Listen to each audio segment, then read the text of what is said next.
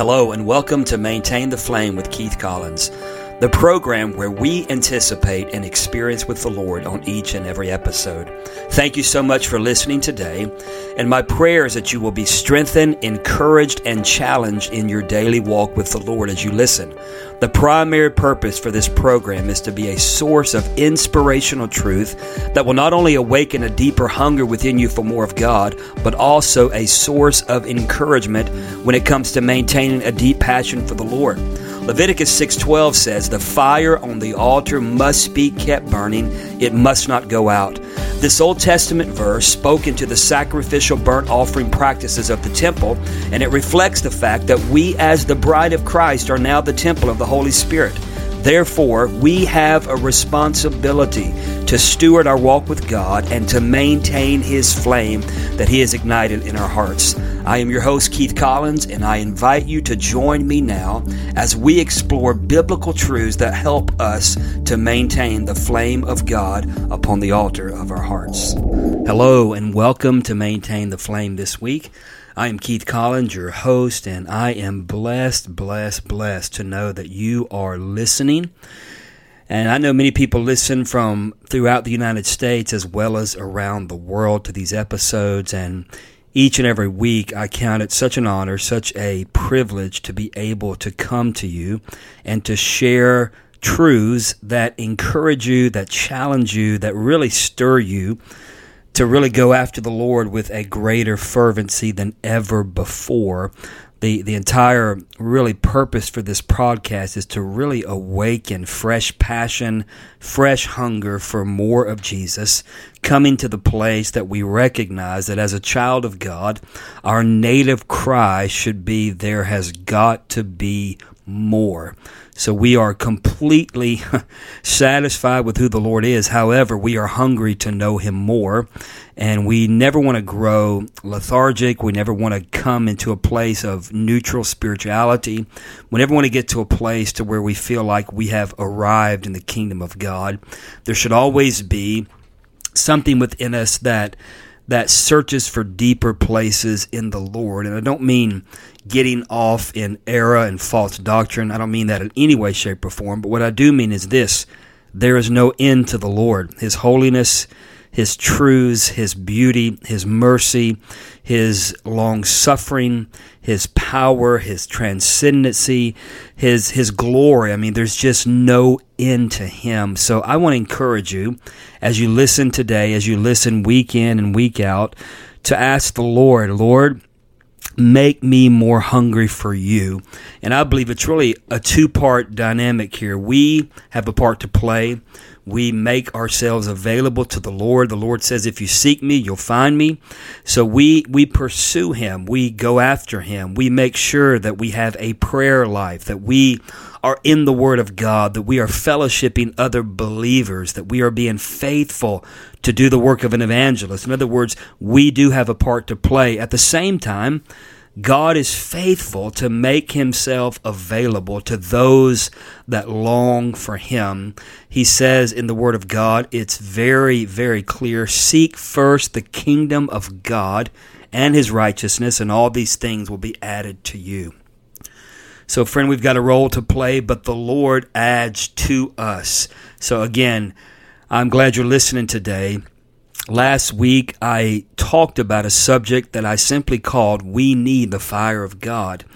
And I believe that with all of my heart. As I look at the condition of America, as I look at the condition of the nations, as I see the hopelessness, as I have watched the, the scourge of postmodernism that has led to, to nihilism, to hopelessness, and we see all the, the tragedy, the calamity, the, the shootings, the violence, um, the loss of honor in our culture, the drug addiction, the suicides, the, the families that are being torn apart, the perversion of marriage, the perversion of family units, the destruction of the nuclear family. Friend, we are in desperate need of the fire of God. So oftentimes when we talk about the fire of God, we immediately think about revival, which is the right thing to do, of course. And last week I, I opened up this subject really dealing with some of the fact that are some history regarding revival facts. And as many of you know, I was a part of the Brownsville revival and eventually became one of the leaders there overseeing the school. And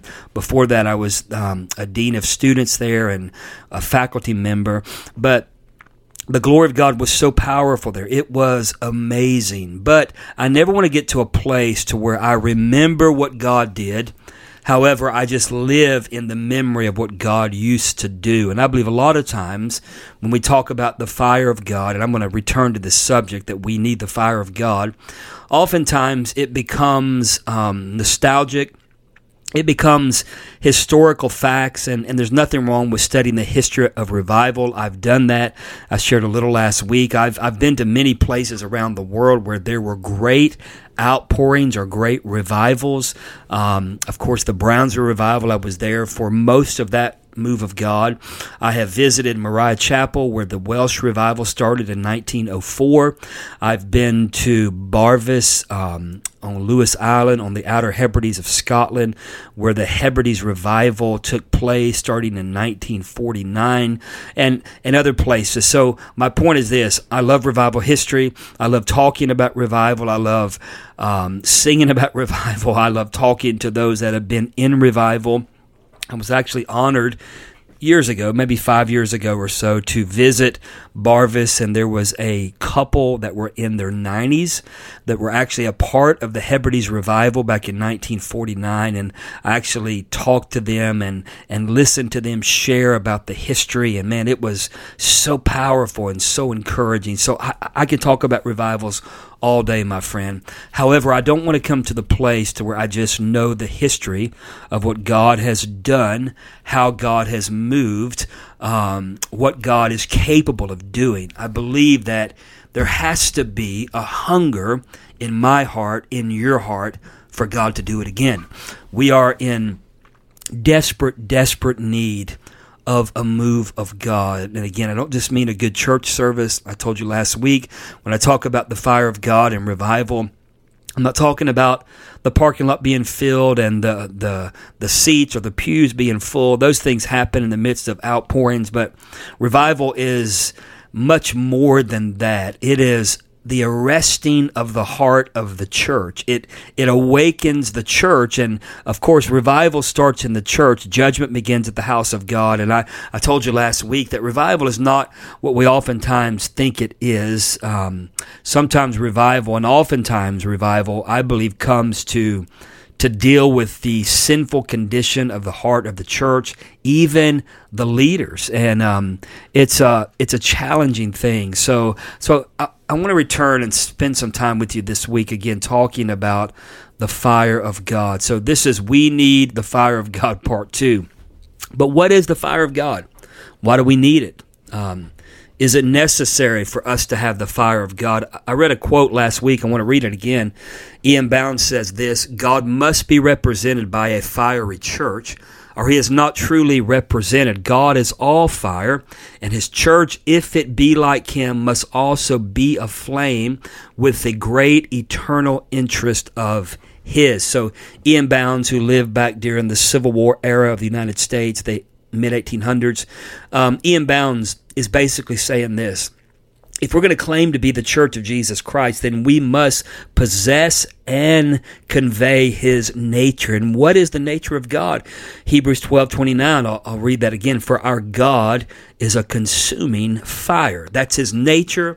That is who he is. And so E.M. Bounds is saying, listen, if the church is going to be normal, if we're going to really be the New Testament church that is called of God, anointed of God, directed by God to do His eternal purposes on the earth, then we must be a people full of fire. We can't just be a stoic, dead religious people. And I don't just mean noise and excitement. Of course, that's part of fire sometimes, but I'm talking about a people that are consumed with his nature, that, that carry his burning virtues in our lives, that, that as we live for him and love him and serve him, that we're a people that have a burden for a lost and a dying world. We're a people that join the Lord in prayer, that we are a people that are baptized in the Holy Spirit, and we have continual experiences with the power of the Holy Spirit, even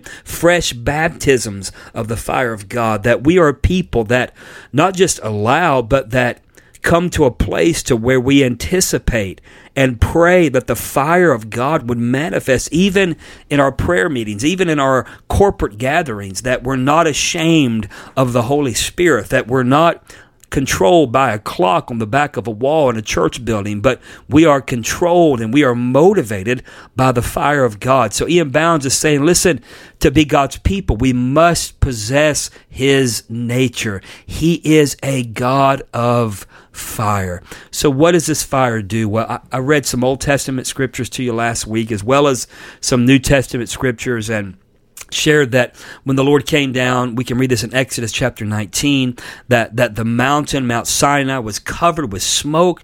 Why? Because the Lord came down on the mountain in fire, Exodus says. And there was like, uh, like, like the smoke from a burning furnace, one translation said, as the whole mountain shook or trembled violently. Again, God is a consuming fire. The Israelites in, his, in Exodus 24, they, they beheld the glory of the Lord. It said it looked like it was a consuming fire on the top of Mount Sinai.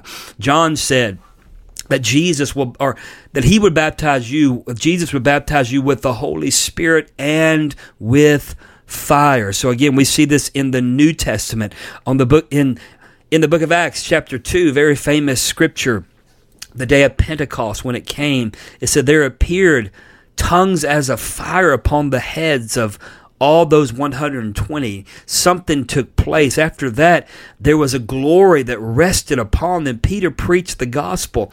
3,000 were added to the church that day. The fire of God was working. It was manifesting. It was powerful. So, so what does the fire of God do? Well, let me, let me read a quote from the late William Booth, who lived from 1829 and died in 1912. He and his wife, Catherine, founded the Salvation Army.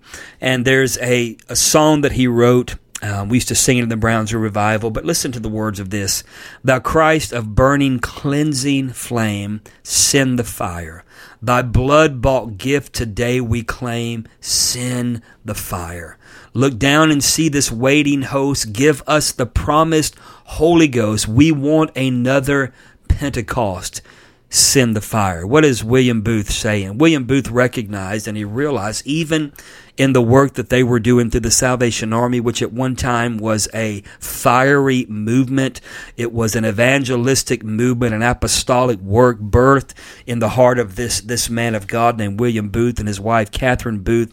And these people literally went to the worst parts of England, worst parts of London, to the places that were very challenging, full of violence and debauchery, and they brought the fire of God and the Word of God and saw amazing results. So, what is William Booth saying? Listen, we must have the fire of God for cleansing, to, to reveal the nature of God and His purposes in a generation. And as we are looking at a culture now that is full of perversion, debauchery, ungodliness, um, you name it, friend, the the glorification of homosexuality and pansexuality and transgenderism. I mean, we are we're in such a place of wickedness and such a demonstrative display of perversion that's being celebrated as as love and as moral and, and as good. The only thing that's going to really deal with a dying world is the truth of the gospel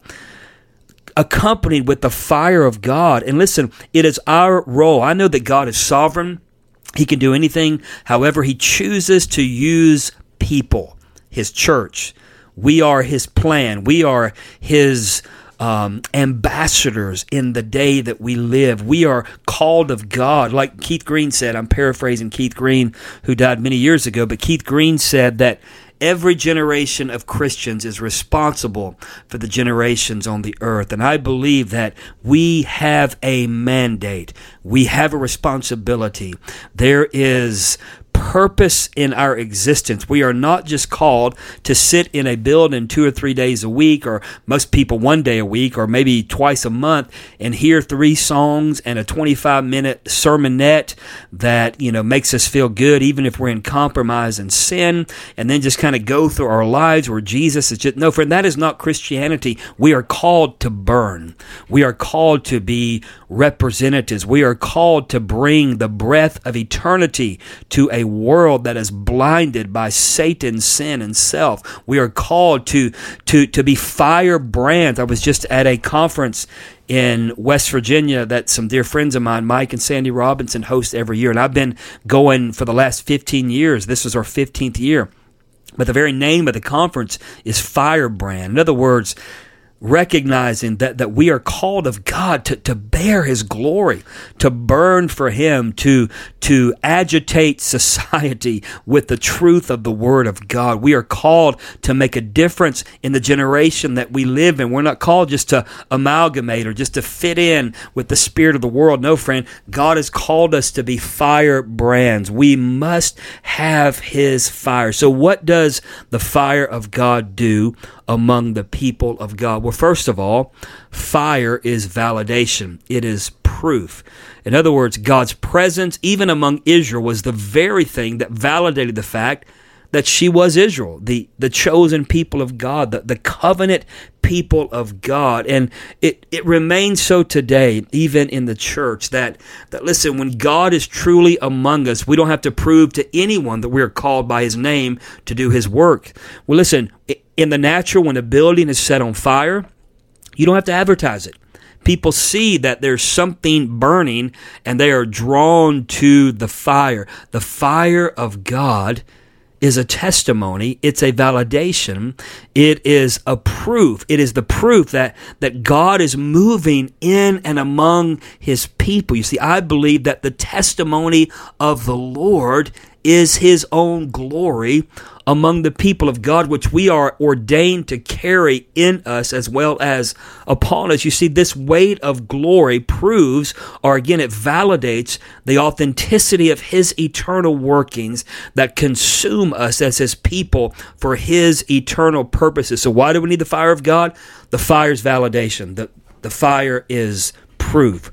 The fire reveals the nature of God upon his people. I, am reminded of a story that I read years ago about Charles Finney who was a revivalist used in the Second Great Awakening in the 1800s in America. And there was a time when Finney walked into a plant, and literally those that were in the plant were literally brought into conviction before the man even said anything because there was such a fire in Charles Finney's life that he literally brought the weight of heaven, of glory, of fire with him into the midst of that plant. And they had to respond because they recognized there was something holy and divine among or within this man of God. And I, am not trying to be critical, but, but sadly today, you can live in blatant rebellion, sin, perversion, and go into many churches and never even feel convicted because there's no fire. There's no truth. There, there's no conviction. There's no godly sorrow leading to repentance. It's just like a big social club where, where Jesus is used to validate that we are a church or that they are a church, but there's no fire. There's no power. There's no demonstration. Friend, the fire of God is validation. It's proof that God is among his people, that he's working in power and in demonstration. Number two, fire also demands purity. Fire demands purity. Psalm 23, 3 and 4. Who shall ascend the hill of the Lord? And who shall stand in his holy place?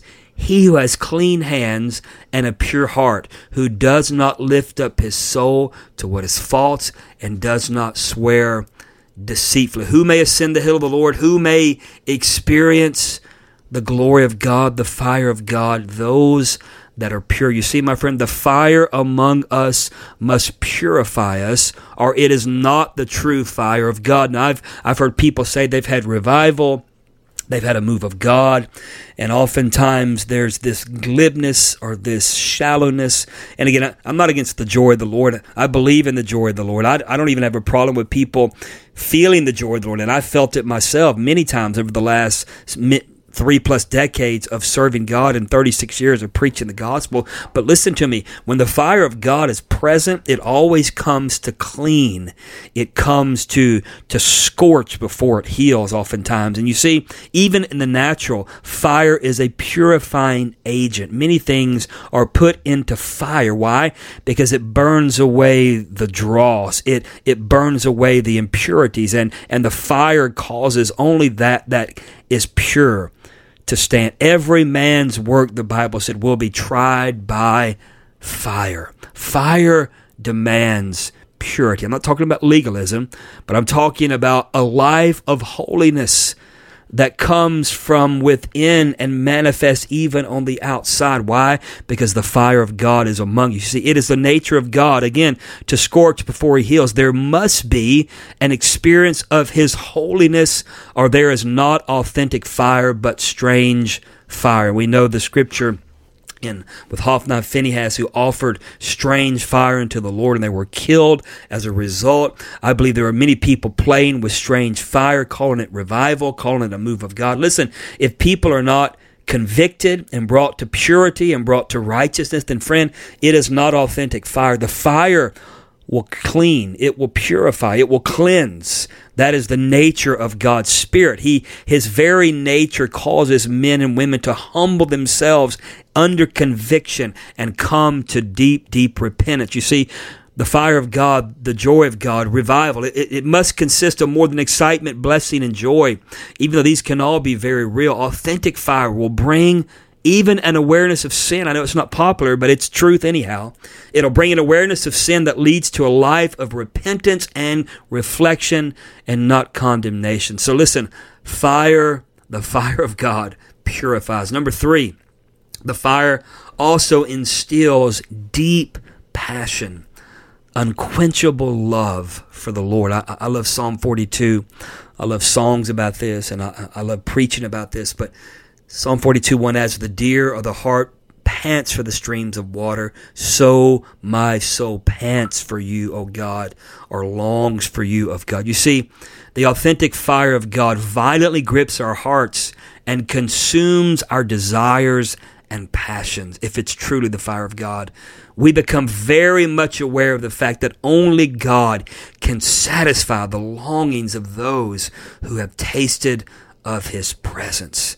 See, I believe the reason that a lot of people are not in love with Jesus and they're not able to stay faithful to serving God is because they've never really seen Him as He is, because preachers have preached this weakened, um, version of Jesus that is not biblical. But listen, when Jesus is seen in his beauty, in his holiness, in his power, when the fire of God is manifested through the preaching of the gospel, my friend, longing for Him, longing passion for Him is awakened. You see, fire will destroy the spiritual dullness as well among the people of God.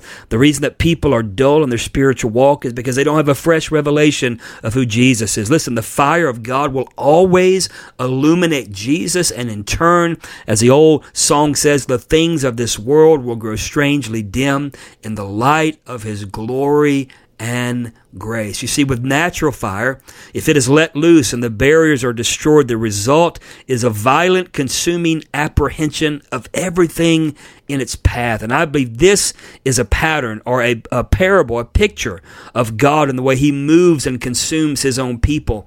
In turn, the result is a demonstrative display of His glory that can and will arrest a generation for God's purposes, for God's eternal purposes.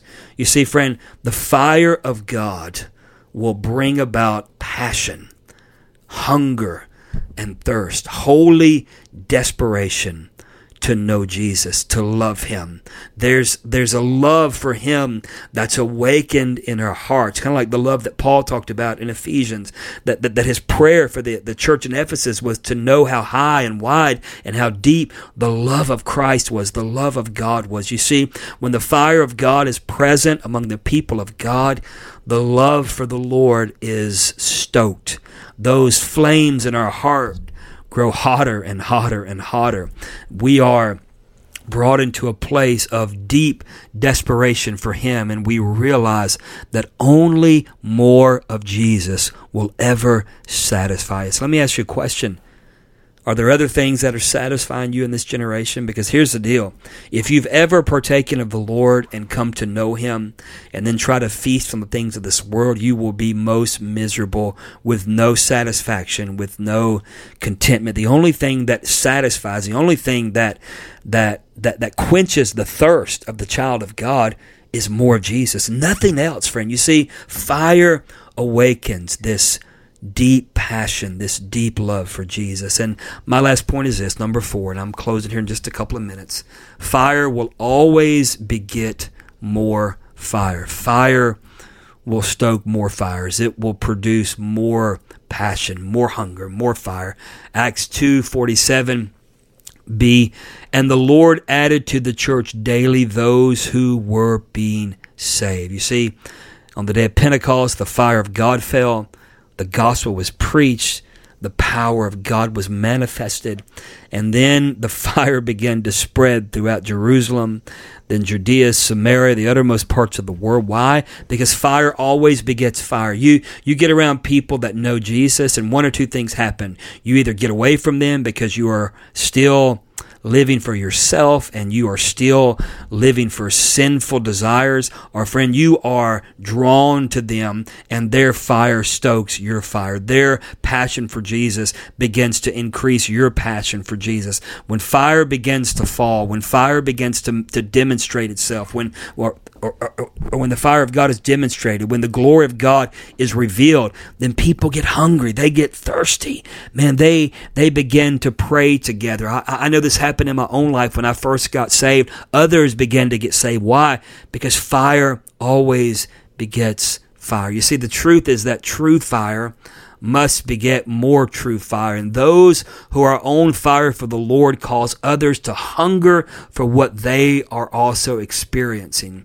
You see, will we, will we as the people of God become God's fuel? I believe there's two things needed for fire to burn. Three things. Number one, there has to be oxygen. Number two, there has to be fuel. And number three, there has to be a willingness to allow God to burn us. Um, Amy Carmichael said, Make me thy fuel, O flame of God. What was she saying? God, I want to be that one that's willing to be put into your fire so that your eternal interests can burn in and through me. let me just say this as I close. The fire of God is not for everybody, and I'll tell you why. Because, friend, fire will deal with you. It will reveal your desires. It will reveal your purposes. It will reveal your your longings, your ambitions. It will cause your heart to really be revealed. So you got to ask yourself when you're asking God for fire, do you really want the fire of God? Because the fire again, Hebrews 12:29, our God is a consuming fire. What does fire do? It consumes. It takes away your identity, but when you allow that to happen, friend, then your life becomes eternal fuel for the purposes of God. I want to just pray this prayer. Father, fill your people with fire. I pray right now around the world as people are listening, let your fire fall upon the altars of their hearts. Touch them, use them. Work in and through their lives and do in them what only you can do. Fresh fire of God fall on hearts right now in Jesus' name. Amen. Hey, thank you so much for listening to Maintain the Flame today. I want to encourage you to visit our website. You can find us at keith-collins.org. You can also find us at impact, the word impact, gf.org org. We'd love to hear from you. You can communicate with us through the website. You can also stand with us as partners and support us as we continue to make these programs available to people around the world. May the fire of God burn in your heart as never before, and may the eternal purposes of God be the air that you breathe. God bless you, and we will see you next week again on an episode. Thank you so much for listening to Maintain the Flame with Keith Collins today. I trust that you've been blessed and encouraged as you've listened. And if you hunger for a greater passion for the Lord that will not dim or subside, then let me encourage you to listen weekly to episodes that will encourage you in your walk with God. To learn more about our ministry, you can visit us at keith-collins.org or impactgf.org. May the fire of God burn brighter and hotter in your life. God bless you.